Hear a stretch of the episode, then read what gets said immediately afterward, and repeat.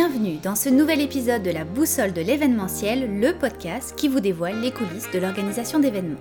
Je suis Aurore Bonvalo, cofondatrice de l'agence Collectionneur de voyages, qui réalise entre autres des événements corporatifs sur mesure et uniques. Je vous invite donc à découvrir à travers ce podcast des conseils et des stratégies pratico-pratiques pour travailler plus efficacement avec les acteurs du domaine, des entrevues avec des experts et des leçons de coaching pour mieux gérer votre vie d'entrepreneur. C'est donc le rendez-vous à ne pas manquer pour tous les passionnés du secteur de l'événementiel. Gardez le nord avec la boussole et créez votre succès.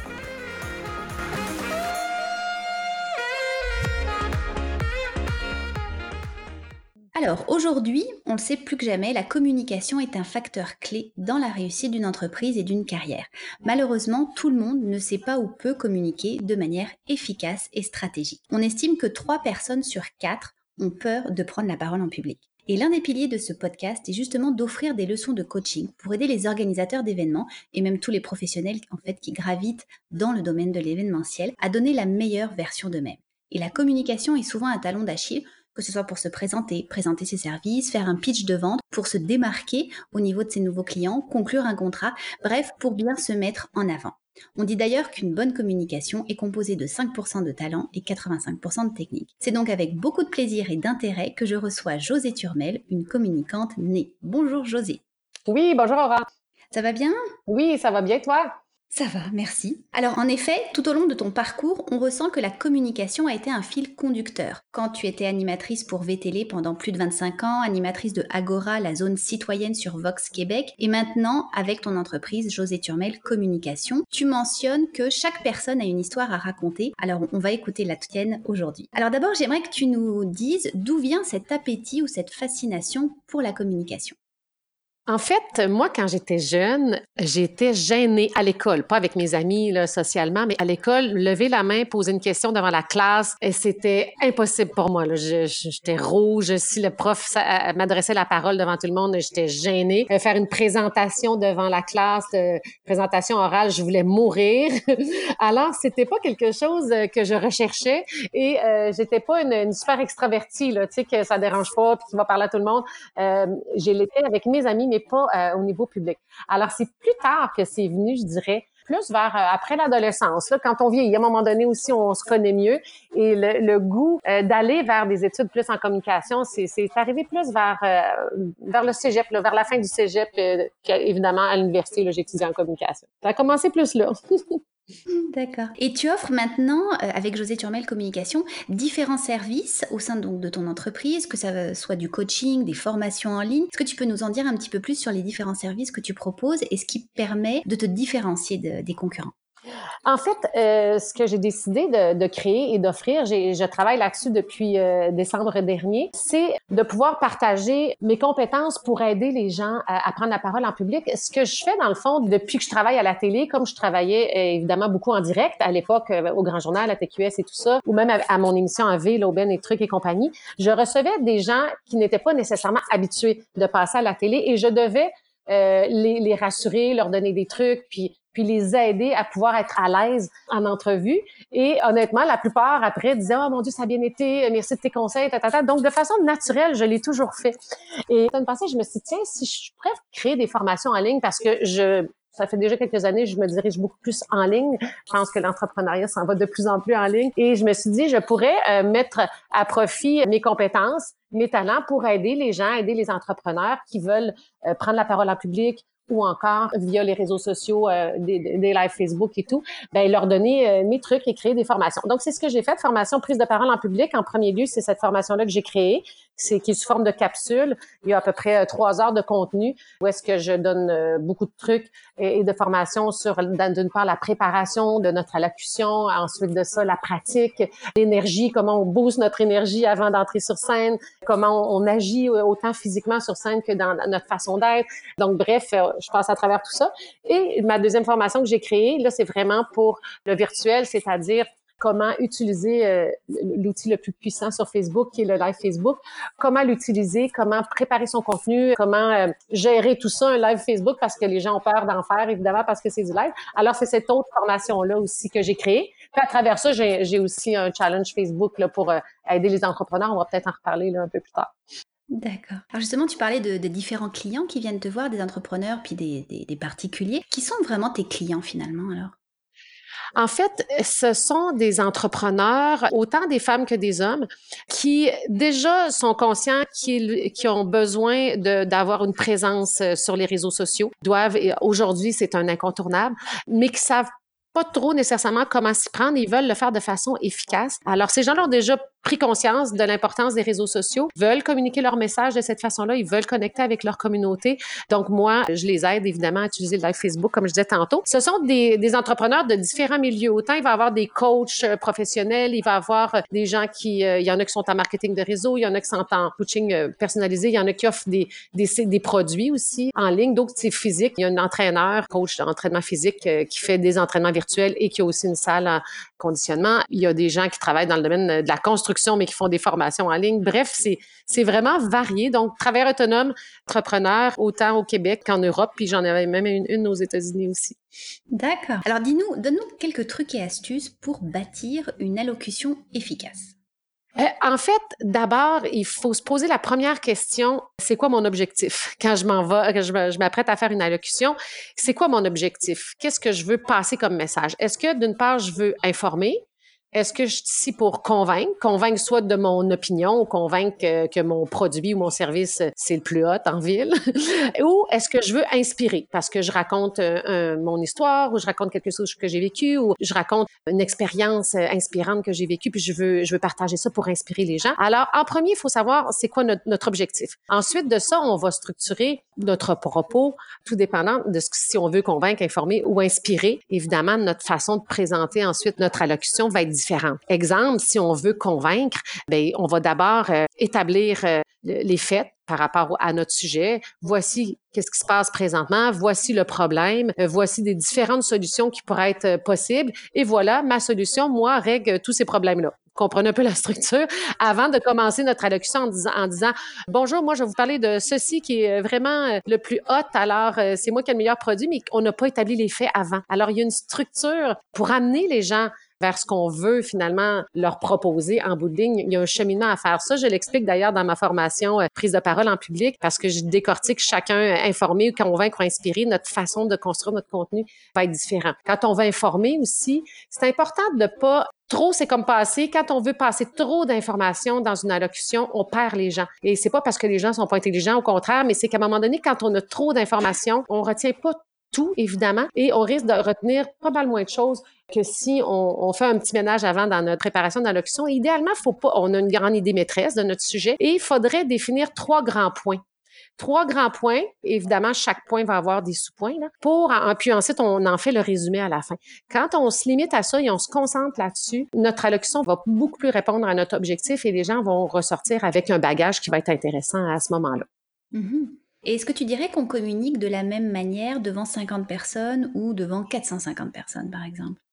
Euh, non, c'est sûr. Sais, en fait, euh, je te dirais, exemple, une réunion où est-ce qu'il y a 7, euh, 8 personnes, euh, ça, va être beaucoup plus euh, souvent informel, évidemment, même et, bien sûr interactif. 50 personnes, c'est sûr, c'est un peu moins interactif qu'à 8 personnes. Mais par contre, on peut encore, l'interactivité est, est, plus possible et souvent on va être plus près des gens. Alors on peut interpeller les gens dans la salle. Au point de vue du regard, on peut encore plus connecter avec à peu près tout le monde. Alors qu'évidemment, devant 450 personnes, on ne peut pas connecter au point de vue du regard avec tout le monde et on sent qu'on parle plus à, une masse, disons, qu'à des individus, mais c'est là où c'est important dans notre, dans notre tête de dire je m'adresse à un individu, qu'il soit 450 ou 50, il faut quand même dans notre énergie de dire bon mais je m'adresse et de, se trouver justement des personnes à qui on va avec qui on va avoir un, échange de regards, des personnes qu'on sent qui sont positives envers euh, ce qu'on a à dire et qui on est. Et ça va rassurer d'ailleurs pendant pendant qu'on fait une allocution de connecter quand même au point de vue du regard avec certaines personnes et en se disant bon ben cette personne là que je regarde ben il représente ou elle représente euh, l'ensemble du groupe pour pour rester justement connecté sur l'humain et non pas dire ah ben je parle à une masse, donc euh, je me déconnecte et euh, je, garde une distance. Il faut quand même rester proche, donc ça, c'est un bon truc d'ailleurs. Ouais, très bon. Alors, bien sûr, en ce moment, on est en plein dans la crise de la Covid-19 et on a vu énormément d'entreprises qui ont continué à communiquer, peut-être d'une manière un peu différente, à leurs clients, à leurs fournisseurs, à leurs collègues. Pourquoi, selon toi, c'est extrêmement important la communication en temps de crise? Ah, c'est primordial parce que d'une part, euh, pour rester connecté, pour euh, rassurer les gens, que ce soit rassurer ses employés, rassurer ses clients, et euh, c'est important de le faire. Et je, trouve que les entrepreneurs ont été très très proactifs, très imaginatifs, se sont se sont tournés de bord assez rapidement pour utiliser des technologies qui existent déjà depuis longtemps, mais que plusieurs ne connaissaient pas. Donc c'est le côté positif, disons, du Covid. Il faut bien qu'il y en ait un peu. C'est la manière rapide dont les gens ont réussi à s'adapter s'adapter, à des nouvelles technologies, utiliser des nouvelles technologies, apprécier ça aussi et réaliser que finalement, euh, ça peut être un, plus dans, notre entreprise euh, d'utiliser cette façon de faire-là. Alors, c'est parce que c'est super important, la communication, et les gens s'en rendent compte parce qu'il y a eu l'isolement, justement. Euh, on a vu moins de monde. Alors, je pense que les réseaux sociaux et ces plateformes-là, que ce soit Zoom ou autre, le fait qu'elles existent, heureusement, ça a permis de briser l'isolement. Alors ça, ça a fait, ça a fait du bien. Donc c'était primordial euh, de pouvoir communiquer avec que ce soit avec notre famille. Ou, on a vu plein d'exemples de, parties de famille sur Zoom, des choses comme ça. Alors c'était euh, indispensable de poursuivre une communication, mais en virtuel. Oui. Alors, je sais que ton grand dada, ton chouchou, c'est vraiment le Facebook Live. Quel conseil tu pourrais donner à un entrepreneur qui veut justement faire une communication en Facebook Live de manière authentique pour promouvoir euh, ses offres, ses produits, ses services? En fait, ce qui est important, c'est quand on décide de, faire des Facebook Live, et d'ailleurs, quand on décide d'être présent sur les réseaux sociaux, il faut y aller avec le mindset d'offrir, de donner, et non pas avec dans un mindset de, de prendre ou de vouloir vendre euh, seulement. Euh, Facebook, prendre l'exemple de Facebook, c'est pas c'est pas un, panneau réclame. c'est vraiment un, endroit où on, on, communique, on crée des liens, on bâtit des liens et par la suite la confiance s'installe et oui par la suite les affaires, la business peut se développer. Mais premier abord, faut y aller dans un mindset de donner et d'offrir. Alors quand on décide de faire des, des Facebook Live, il faut y aller avec l'idée de dire est-ce que je veux informer, inspirer ou divertir. On, y va dans trois mindsets. Informer, inspirer, divertir et on varie aussi. Alors, informer, c'est-à-dire, bon, qu'est-ce que j'ai moi à offrir ou à, vendre mon service ou mon, mon, produit? De quelle façon je préfère connaître aux gens, leur donner de l'information, les éduquer sur cette industrie-là, peu, importe c'est quoi votre industrie, comment je peux les, les, éduquer sur de quel sujet je pourrais parler qui pourrait répondre à leurs besoins? Parce que ça, c'est l'autre point. Qui est votre client cible? Premièrement, il faut le définir. Et deuxièmement, quels sont, que ce soit leurs besoins, leurs problèmes, leurs désirs, leurs défis, qu'est-ce qu'ils veulent changer, qu'est-ce qu'ils veulent améliorer? Quel problème ils veulent régler. Il faut l'identifier et ensuite de ça, créer du contenu pour venir les aider à, répondre à ça. Donc, déjà là, vous allez créer un lien. Les gens vont s'intéresser à ce que vous avez. Bien, les gens, votre public va s'intéresser à ce que vous avez à leur dire et votre notoriété va augmenter, votre crédibilité va s'installer aussi et éventuellement, vous allez connecter avec ces personnes-là et en bout de ligne, on l'espère, faire grandir votre chiffre d'affaires. Mais il faut que ça commence par là, de façon authentique. Faut pas y aller juste avec l'idée de OK, je vais lui parler parce que je veux lui vendre quelque chose. Non, faut être vraiment dans un, un, état d'esprit authentique de vouloir aider les gens et de vouloir répondre euh, à leurs problèmes ou euh, à leurs besoins.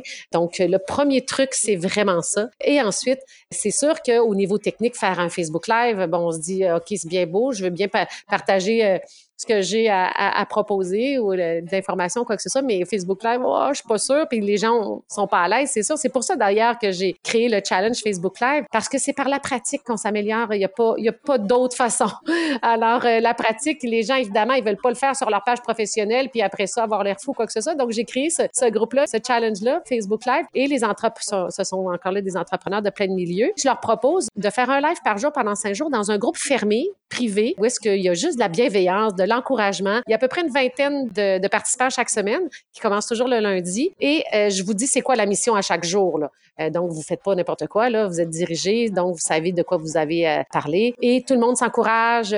puis la cohésion, ça fait super vite. L'encouragement, l'énergie dans le groupe, tous des gens qui se connaissent pas. Puis à la fin de la semaine, je fais toujours un petit zoom ensemble. Et là, tout le monde jase, tout le monde s'échange. Et plusieurs gardent des contacts. Donc, c'est une belle occasion aussi de, de, faire des contacts avec plein de monde. Et beaucoup de gens qui étaient pas à l'aise au début, pas sûrs. Euh, je vois l'amélioration dans la semaine. C'est incroyable. Et à la fin de la semaine, tout le monde veut faire des Facebook Live sur leur page professionnelle. Donc, euh, cette pratique-là est très, très efficace. C'est gratuit en passant le challenge Facebook Live.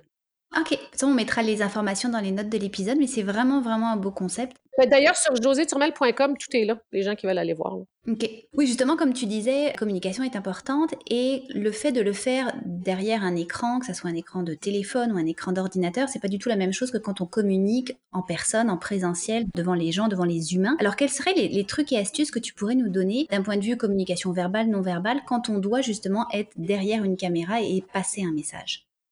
Oui, c'est ce que les gens trouvent le plus difficile, parler dans le vide, si on peut dire, c'est-à-dire ne pas parler à une figure, à un visage, mais bien à un petit rond noir de caméra. Alors, les trucs que, je leur donne, bien, premièrement, au point de vue du regard, souvent on a le réflexe de regarder, de se regarder dans l'écran, regarder notre visage.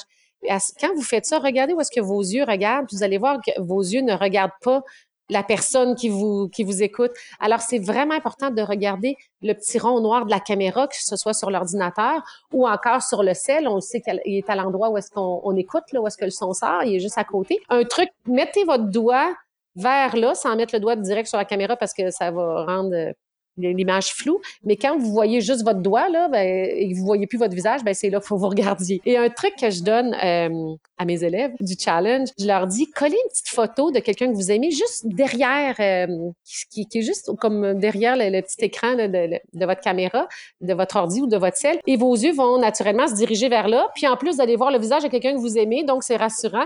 Vous allez avoir moins l'impression de parler à personne.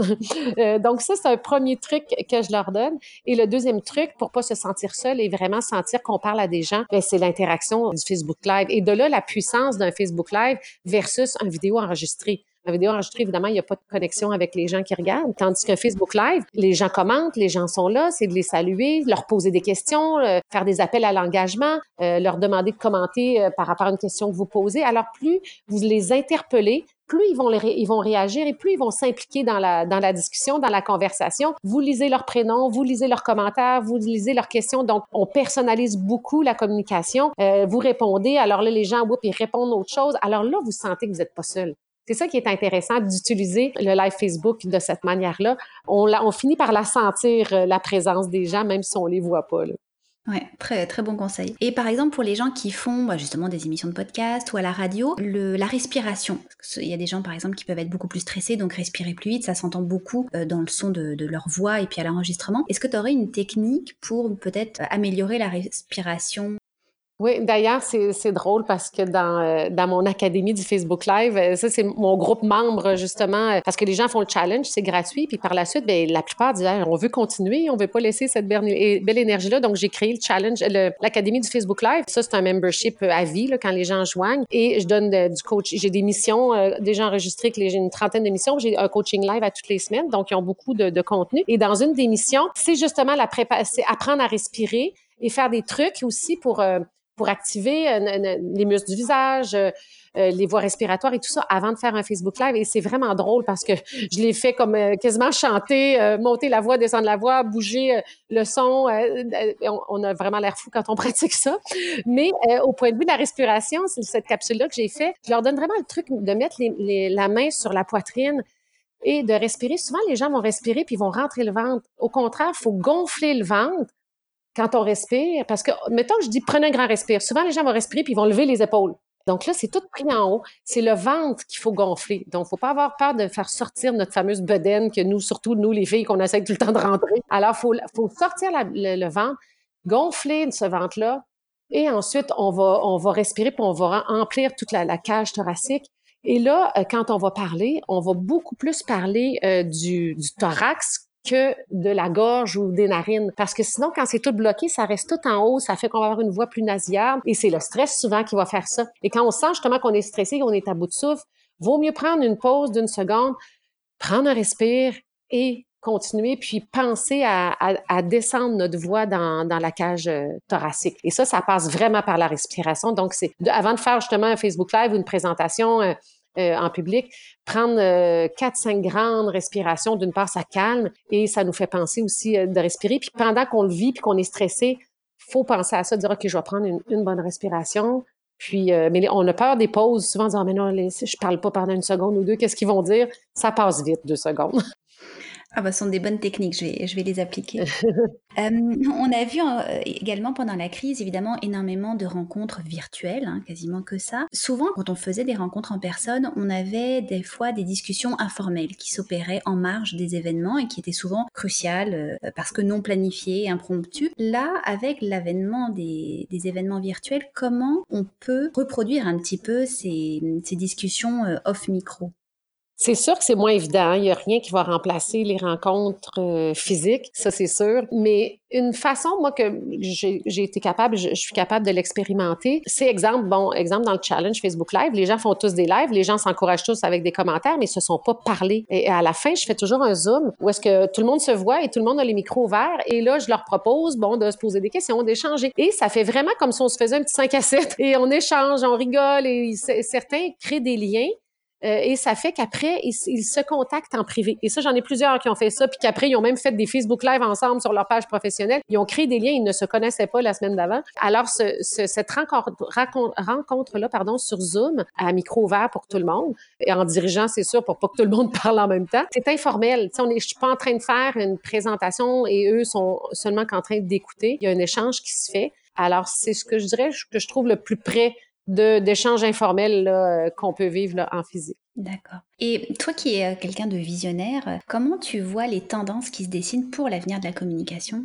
Ah, c'est sûr que le virtuel va, va prendre, prend déjà beaucoup de place, va le, en prendre de plus en plus. Donc, c'est un incontournable de développer ses compétences en communication en virtuel. Les présentations en physique, des conférences, puis tout ça, oui, il y en aura encore. On, on a hâte que ça recommence, mais Beaucoup ont goûté au virtuel, beaucoup ont vu l'efficacité aussi du virtuel et, les possibilités. Tu, sais, tu peux rejoindre des gens de partout dans le monde aussi, donc on n'est plus limité à, au, physique, à la, distance physique. Donc, c'est un incontournable pour toute personne qui a besoin de communiquer, et je pense pas mal tout le monde à différents niveaux, point de vue professionnel, doit développer euh, ses compétences en communication en virtuel parce que c'est, comme je disais, c'est différent la façon qu'on va le faire en virtuel qu'en qu'en physique. Il y a beaucoup de choses qui se ressemblent, c'est sûr, là. mais euh, c'est un incontournable, je pense. C'est pour ça que j'ai accéléré la, la, la, création de ma formation, euh, l'ABC du Facebook Live, là, justement, euh, quoi faire avant, pendant et après un Facebook Live, parce que je me suis dit, ben, tout de suite donner ces outils-là aux gens parce que là, ils n'ont pas le choix, ils sont en virtuel, là, quand ça a commencé, le, confinement. J'ai dit, je vais leur donner, je vais leur offrir cet outil-là le plus vite possible pour pouvoir avoir des, des conseils pour bien faire les choses. Donc, euh, je pense que oui, c'est vers là qu'on va. Puis aussi au niveau euh, de la manière euh, de la communication de l'avenir, ça va aller de plus en plus, et je le souhaite, vers l'authenticité on veut plus des discours. Premièrement, on veut plus des discours que les gens lisent tout le long, puis que c'est tout écrit, puis c'est tout formel, puis euh, c'est aseptisé. On n'est plus là, là.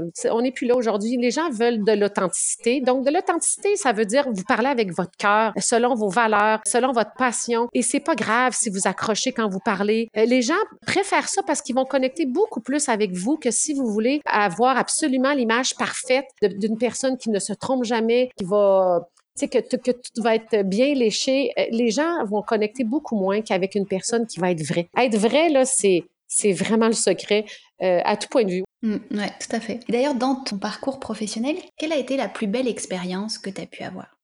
Oh, j'en ai eu beaucoup. je te dirais que dans la première partie de ma carrière, c'est-à-dire quand j'étais euh, journaliste chef d'antenne du grand journal ATQS à l'époque à Québec, ça a été euh, la plus belle partie de ma vie en termes de d'expérience professionnelle la connexion que j'ai eue avec euh, mes collègues de travail là-bas, ce qu'on ce a créé, parce qu'on a carrément révolutionné la façon de faire des bulletins de nouvelles. Même les bulletins de Montréal, des autres stations, regardaient ce que la petite station de Québec faisait, parce qu'on n'était pas dans un studio avec euh, une, on était vraiment dans la salle des nouvelles, on se promenait debout, on était assis sur les coins des bureaux. Bref, on a beaucoup changé la façon de faire et on était tous des passionnés, tous des jeunes journalistes. On, voulait changer le monde et on le changeait à notre façon. On donnait, on donnait la, parole au peuple aussi aux citoyens, alors que dans les bulletins traditionnels, on, le donnait moins à ce moment-là. Alors, ça a été vraiment une super belle époque et avec une super belle gang de passionnés. Ça, c'est 15 ans-là.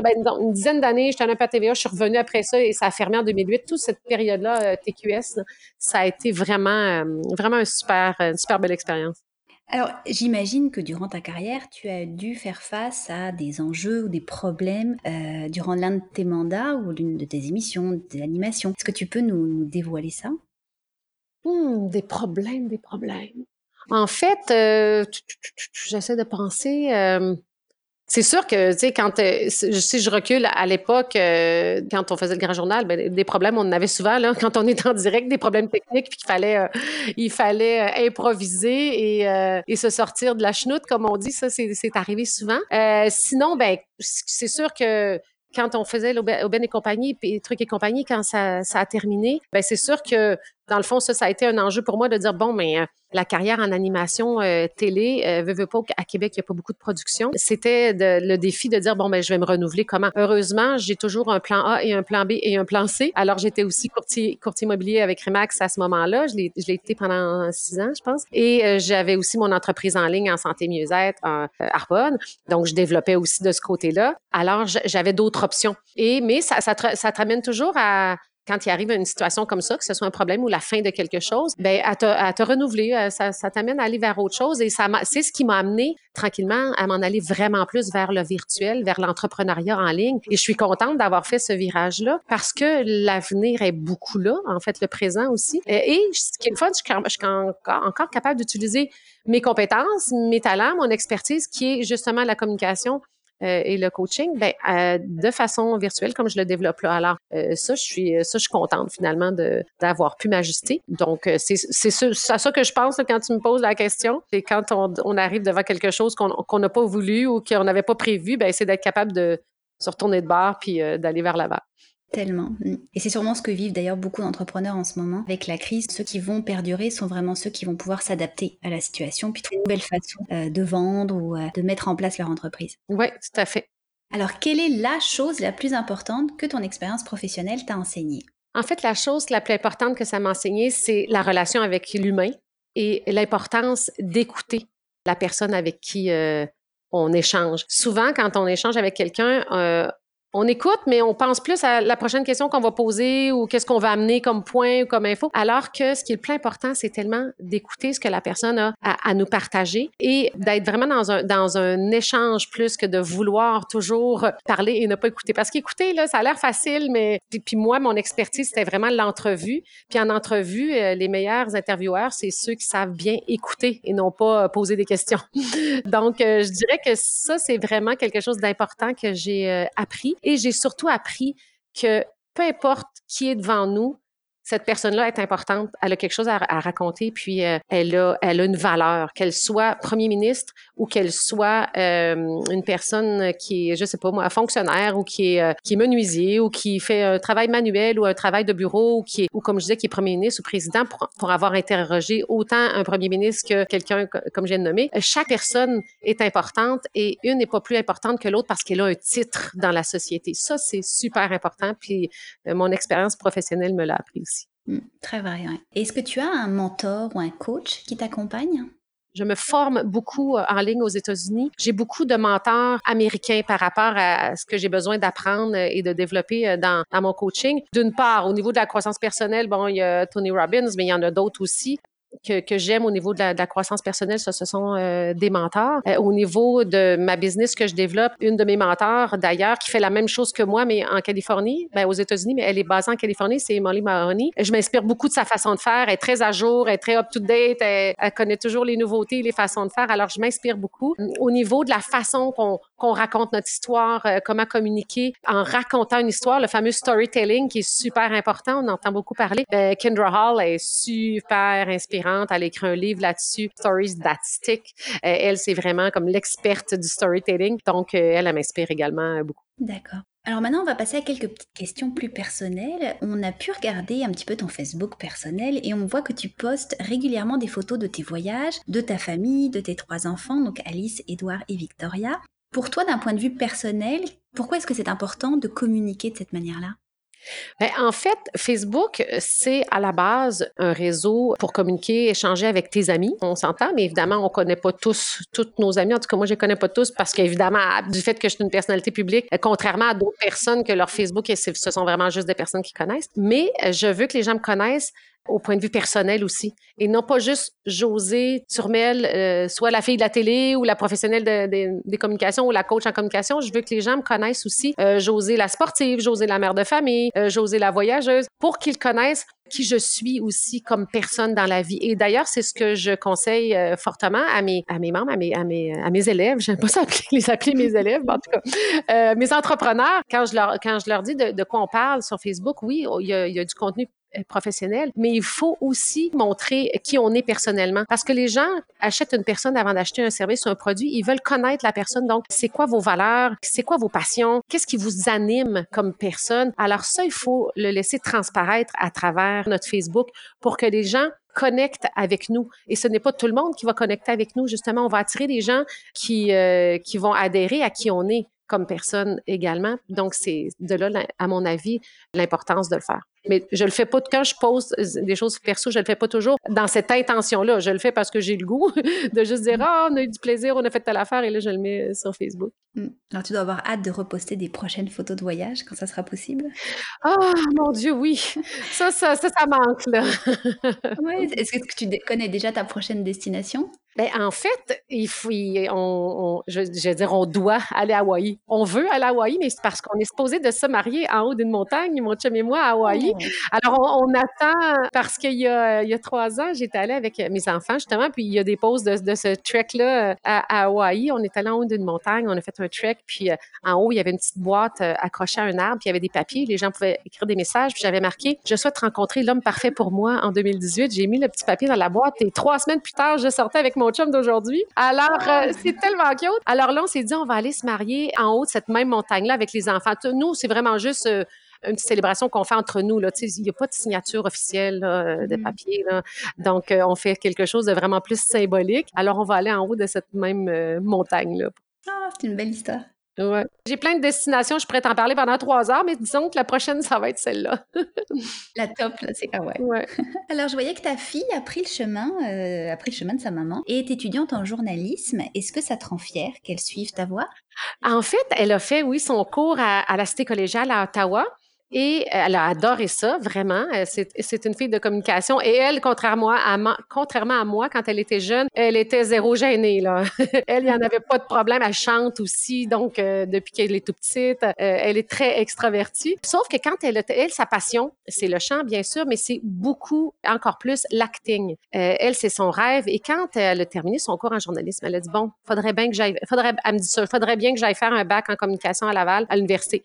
J'ai dit, pardon, faudrait bien. Je dis, non, ça marche pas, Alice, là. Ben, elle dit, là, faut, faut que j'aille un bac, ta, mais ça, je suis pas sûre que ça me tente. Elle aimait ça faire son cours, mais elle était pas sûre de vouloir être journaliste. Elle est très, très artiste. Elle, mais elle dit, là, euh, j'ai dit, ta passion, tu sais quoi que tu aimerais vraiment plus faire, là? Évidemment, je savais la réponse. Elle me dit, ben, c'est de l'acting, maman. Moi, mon rêve, ça serait d'aller au Toronto Film School à Toronto. C'est ça qui est le plus hot, ta, Puis je dis, Alice, pose ta candidature, fais l'audition, puis euh, Fais-le. Puis, elle, fait que là, elle dit, ouais, mais elle dit, après ça, si ça marche pas, elle dit, je vais être rendue vieille. Non, non, je dis, non, Alice, tu as 19, 20 ans, là, inquiète-toi pas, là, t'es pas à quelques années, puis de passer à côté, puis d'être peut-être malheureuse toute ta vie. Alors, elle a fait l'audition, elle a été choisie et elle étudie au Toronto Film School aujourd'hui et elle adore. Elle dit, maman, je suis sur mon X, elle dit, je suis tellement contente, je suis heureuse, elle s'épanouit, c'est incroyable. Alors, je pense pas qu'elle va aller en journalisme, elle va aller plus, elle, elle, veut, elle jouer dans les séries Netflix, euh, puis à Toronto, il y a beaucoup de productions, donc elle est à la bonne place pour ça. Ah, bah super. Alors, les dernières questions sont vraiment plus euh, d'un point de vue symbolique. Alors, par exemple, la symbolique de la boussole en affaires, pour toi, ça représente quoi? Eh, la, symbolique de la boussole. En fait, la boussole indique, euh, indique la direction, donc vers où aller. Et moi, ma boussole, c'est euh, mon sentier intérieur. C'est mon cœur, c'est vraiment ce que je ressens à l'intérieur. Je suis quelqu'un de très intuitif, beaucoup plus que disons, euh, raisonner dans le sens, OK, il y a tel fait, tel fait, tel fait, donc faut que je prenne telle décision. Non, moi, je vais vraiment avec ce que je ressens et j'ai j'ai une très bonne capacité à justement à me connecter à mon ressenti intérieur et je me suis très très très très très rarement euh, trompée. Donc euh, ma boussole euh, à, moi, elle est là. Puis je pense qu'en affaires, notre boussole, elle devrait aussi toujours être là. Quand peu importe ce qu'on fait, les décisions qu'on prend, les gens qu'on rencontre au point de vue professionnel, ce qu'on ressent à l'intérieur est super important. Alors, c'est ma boussole intérieure. c'est la symbolique que je pourrais dire. D'accord. Et si tu avais en ta possession la fameuse boussole de Jack Sparrow dans le film Pirates des Caraïbes, cette boussole qui indique non pas le nord mais ce que désire réellement son détenteur, qu'est-ce que tu désirerais le plus en ce moment, d'abord d'un point de vue professionnel? Hmm, ce que je désirerais le plus, ben, ce serait euh, de pouvoir connecter avec des milliers, des milliers euh, d'entrepreneurs vraiment partout à travers le monde, dans le monde francophone. Ça, c'est vraiment ce que je désire le plus. Euh, et là, je suis dans les débuts hein, d'instaurer tout ça, ce, coaching-là. Et c'est ce que je vois pour plus tard, c'est ce que je veux pour plus tard, et de, pouvoir pouvoir connecter avec des gens partout dans le monde et pouvoir ensuite aussi les rencontrer physiquement, de pouvoir aller échanger et de voir ces gens-là s'épanouir et, euh, et s'épanouir dans leur travail puis faire grandir leur entreprise parce que je vais avoir été une bougie d'allumage pour eux. Euh, ça, c'est vraiment ce que je veux. Au point de vue professionnel, c'est mon plus grand souhait. D'accord. Et maintenant, d'un point de vue personnel? Ah, j'aimerais ça que le monde entier revienne à la normale et que et que tout ce qu'on vit depuis euh, depuis quelques mois maintenant, euh, toute cette cette peur-là, cette inquiétude-là, ce crash économique-là, ces, ces décès, c'est, tout ça a, a, changé le monde. Hein? Alors, si j'avais euh, une boussole qui pourrait nous diriger, nous amener vers un monde meilleur où est-ce qu'on va pouvoir prendre soin les uns des autres, parce que ça a aussi démontré beaucoup de lacunes ici au Québec, comme quoi on s'occupe pas de nos personnes âgées, on les laisse mourir d'une façon atroce. Si je pouvais euh, me diriger vers un endroit et pouvoir, euh, pouvoir faire d'une baguette magique, faire agir, disons, nos dirigeants autrement pour qu'on soit plus humain et qu'on qu'on puisse revenir à quelque chose de plus normal et pouvoir euh, faire disparaître ces, ce, ce, disons, ces, ce crash économique-là qui s'en vient malheureusement. J'aimerais savoir cette boussole, magique-là, je te dis. ouais, t'as as vraiment raison. Mm.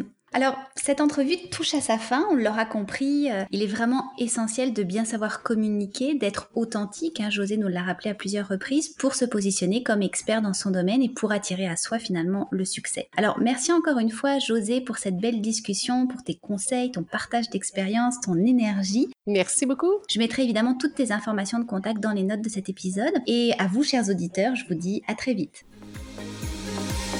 Gardez le nord avec la boussole de l'événementiel en nous suivant sur les réseaux sociaux et en postant un commentaire constructif. On se retrouve très bientôt pour un prochain épisode.